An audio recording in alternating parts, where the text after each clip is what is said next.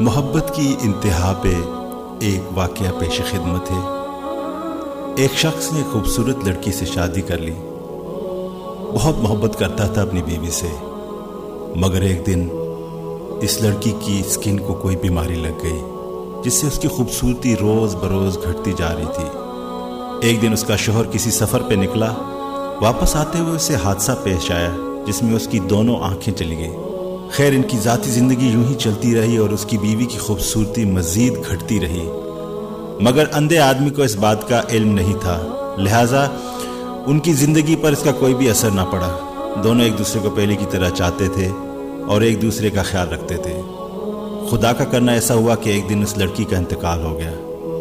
اس کا شوہر نہایت ہی غمگین تھا اس صدمے سے، جس کے باعث اس نے اپنا سب کچھ فروخت کر ڈالا۔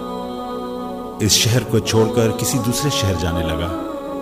جاتے ہوئے رستے میں ایک شخص نے پیچھے سے آواز دی اور کہنے لگا، اکیلے کیسے جاؤ گے؟ اب تک تو آپ کی بیوی آپ کی مدد کرتی رہی ہے، آپ کا خیال رکھتی رہی ہے اور آپ کی آنکھیں بنی رہی ہے۔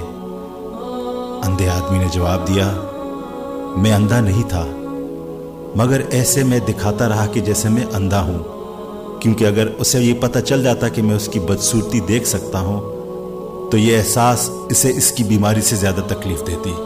اس لیے میں نے اندھے ہونے کا ڈرامہ کیا۔ وہ بہت اچھی بیوی تھی۔